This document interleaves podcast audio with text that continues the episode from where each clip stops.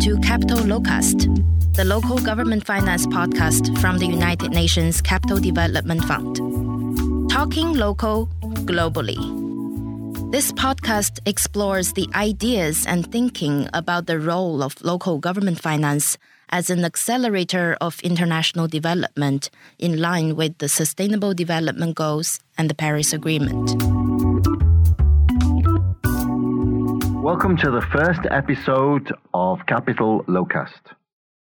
For this first episode of Capital Locus, it is a great privilege and pleasure to talk to Professor Raghuram Rajan, Distinguished Professor of Finance at the University of Chicago, former Governor of the Reserve Bank of India, and former Chief Economist at the International Monetary Fund. Raghuram Rajan is also author of The Third Pillar how markets and state leave the community behind. What is interesting is that coming from a former chief economist at the International Monetary Fund, in the third pillar, how markets and state leave the community behind, Raghuram Rajan is starting to look at a third element, if you like, beyond markets and beyond states, which is the community element and to some extent the local government We at the United Nations Capital Development Fund are also arguing that there has to be a third pillar to the world's financial system. We argue that the global financial ecosystem, as it currently stands, works well for countries, for nation states, who have a monopoly of taxation and who can borrow with sovereign guarantees and therefore cheap access to global capital markets. Also, few would argue that the global financial ecosystem works well for big businesses, large companies, and large private sector institutions who can move their capital around with relative ease these days and who can shift their tax liabilities from place to place. However, the global financial ecosystem does not really work for local governments, city governments, rural local governments. And yet, we are depending on these institutions, we are depending on local governments to build the climate resilient world that will secure our future on this planet. If you think about the investments that need to be made to really build in climate adaptation to the urban infrastructure and the rural infrastructure, it's local governments that are defining those investments and quite often doing those investments, if not authorizing those investments and planning those investments. If you think about the rapid urbanization that is taking place in Africa and parts of Southeast Asia, where the urban population is currently between 30 to 40 percent, depending on the country, and is due to rise to up to 80 percent in the next 20 to 30 years assuming it follows the trends that have been followed by every other country or continent in our history. This urbanization will be huge, but the capital investment per capita in those cities is just not there. So, what kind of cities will they be? Will they be resilient cities, livable cities? And if not, what effect will that have on global migration? Therefore, it is fundamental for our survival on this planet that we manage to develop a global financial ecosystem that works for cities and local governments, alongside the financial ecosystems around national states and around private sector finance and the private sector in general.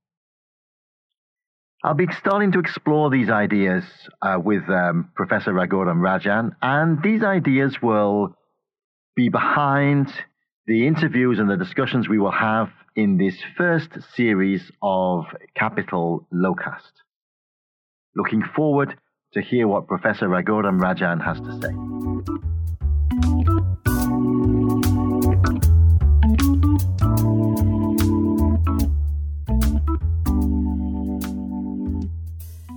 Professor Raghuram, thank you so much for joining the podcast. With regard to your publication, you have really identified the third pillar the community as well as the markets and the state as an area that perhaps there has not been enough attention paid to. And we at the UN Capital Development Fund are very interested in opening up local fiscal space because we see that local governments in developing countries are really an effective way to accelerate the achievement of the sustainable development goals. For example, in Bangladesh, we're working with the regulator and the central bank on actually creating a domestic bond market for municipal finance because we believe that's the only way that capital will be available, long-term capital at the right price for the type of infrastructure investments that uh, cities in Bangladesh are going to require to build their resilience into the future. So I wondered, uh, Professor, any reflections from your side on the relationship between local government and your reflection on the third pillar? Yeah, um, I, I, do think that uh, local bodies are extremely important. I focus on the role of the community in preparing individuals uh, the globalized market. Uh, it seems strange, but the more the world integrates, the more local becomes important in preparing people for a world in which uh, much more is demanded of them in terms of skills, capabilities, health, and so on.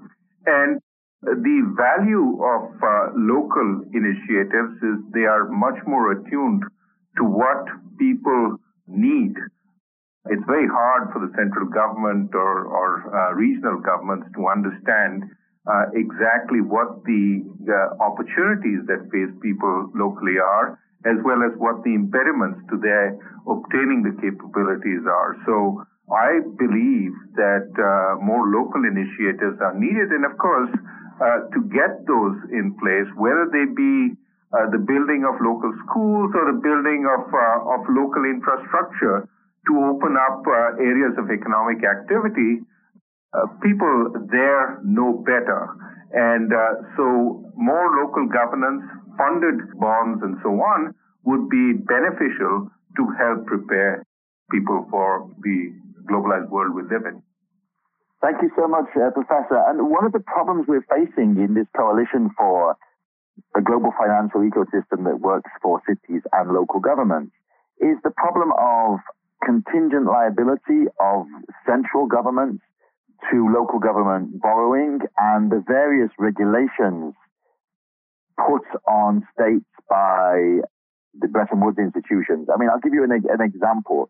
We find within some countries when we're looking at how we can work with their cities on uh, domestic capital market development for city debt, for example, that in one way or another, even if it's borrowed locally, sometimes counts against that country's debt ratio because the central government is seen to have a contingent liability on that debt, even if it's not borrowed on the international market. And we're looking at ways to actually free that up because we believe that without really expanding local fiscal space, it'll not be possible to get the access to capital required for the infrastructure required in these rapidly urbanizing uh, countries.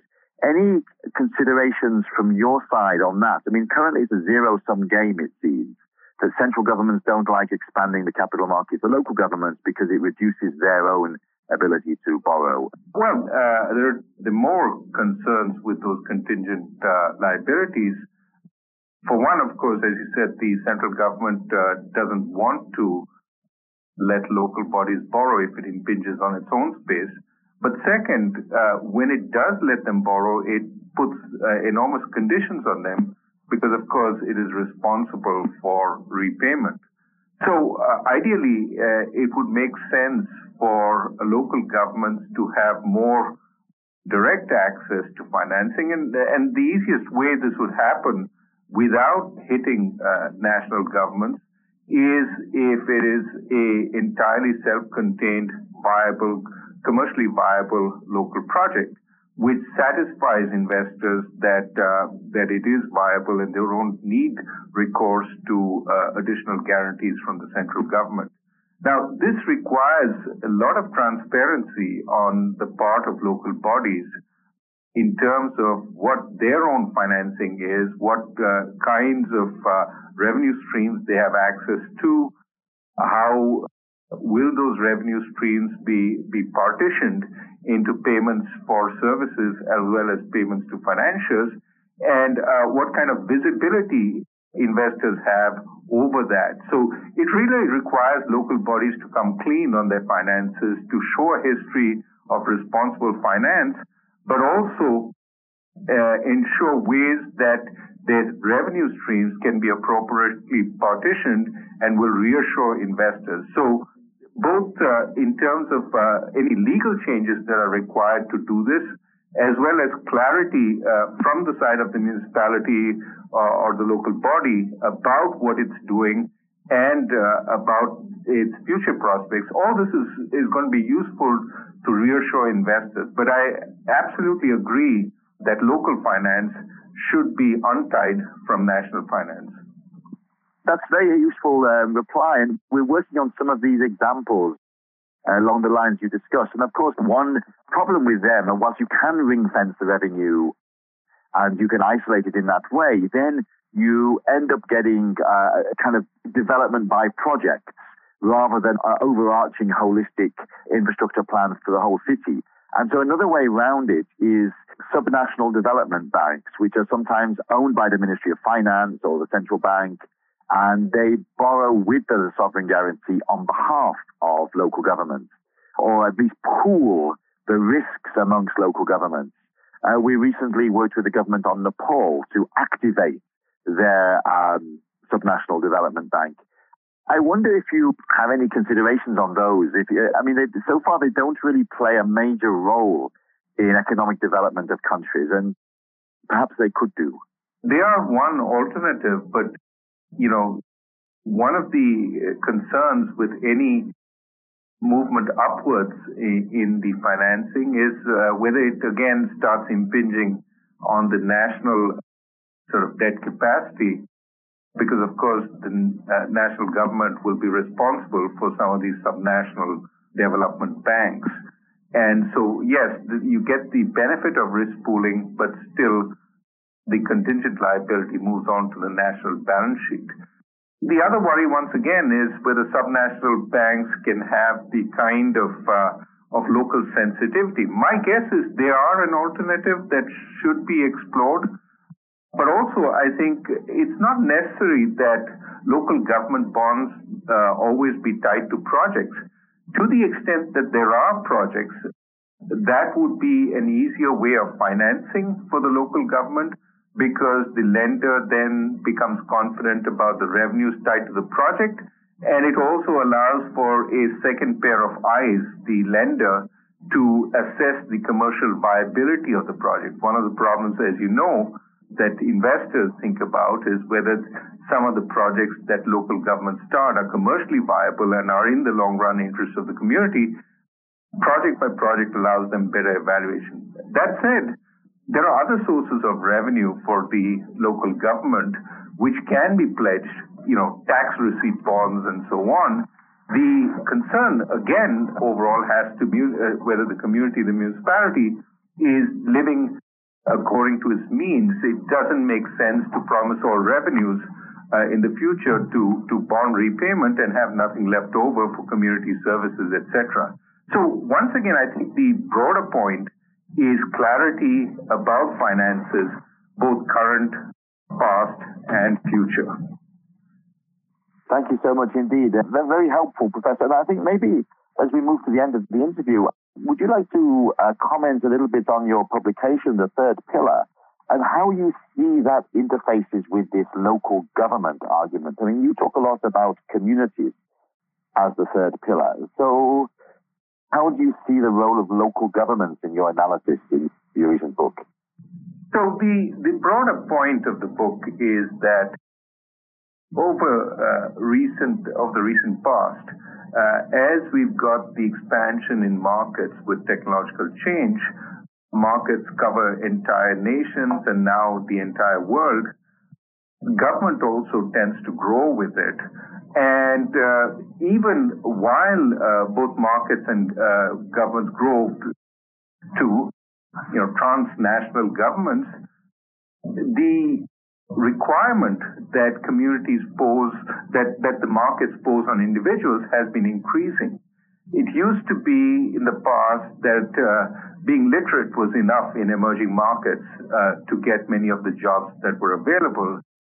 Today, a, a high school degree barely cuts it. I mean, if we look at industrial countries, a bachelor's degree in most countries is what is required to get a decent job.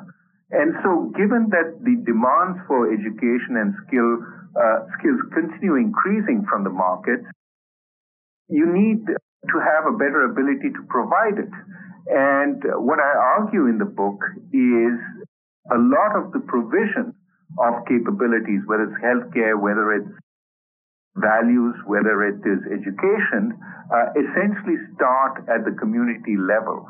And if the community is not strong enough to provide it, it becomes very hard to do it through other sources, through national institutions and so on. Uh, and therefore, it is important that we have healthy communities in order to be able to help people in this more competitive, globalized world. And it's true whether it's emerging markets or industrial countries, and there's lots of evidence suggesting that the kind of community you grow up in and the kind of capabilities you acquire makes an enormous difference in your life chances. So the evidence is there. The problem is much of our effort, and uh, uh, this is where I congratulate you, much of our effort is typically at the national level. Uh, how do we have a new education program which uplifts people when in fact uh, much of the actual uh, nuts and bolts of how it is done is at a much lower level. And the problem national programs have is they're not sensitive to local conditions. And that is why I insist again and again, we need far more activity at the local level, driven by local governments, monitored by local people, which ensure that these are exactly what they need. Exactly, Professor. I mean, one of the things that we're arguing for in our programs is how the role that local governments can play in very spatially specific vocational training. I mean, you make the point that all economics is socioeconomics, and I think we in UN Capital Development Fund also believe that one of the problems with the economic discipline is it's often spatially blind. It doesn't take into account territory, local characteristics, culture, etc. And so a big role that local governments can play combined with an investment program is in things like vocational training combined with the private sector operators in a particular industry and to try to push you know push that raise raise the value of the labor force in particular localities and there are some very good examples of where local governments have pursued purposeful local economic development strategies using concepts like clustering etc and they've really managed to raise the overall kind of value of the local economy within the space so that the value chains circulate locally rather than being extractive value chains that extract the value out of the local economy. Uh, just um, to close, uh, Professor, what we always do at the end of this podcast is we ask uh, the uh, interviewees two binary questions, and they have to pick one of the choices. They can expand on it or, or not. So the first binary question is uh, cricket or baseball? Uh, cricket. Okay, that's great. I think the second one, I mean, looking at your background and your profile, uh, Chicago or New York?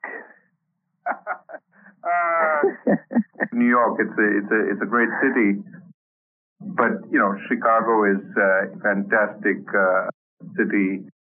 It's uh, neither the sort of uh, the new age of uh, of the West Coast nor the commercial mindedness of New York. It's somewhere in between with West, Midwest values. Exactly. Know, it's a very interesting case study, I think, for what, you know, local economies and local governments can do. Professor Raghuram, thank you so much for your time. And um, we look forward to connecting with you as we go forward. Thank you so much indeed, Professor. Of course. Uh, thanks for having me. Hope you enjoyed this episode. This is Capital Locus, the local government finance podcast from the United Nations Capital Development Fund. Thanks for listening. See you next week.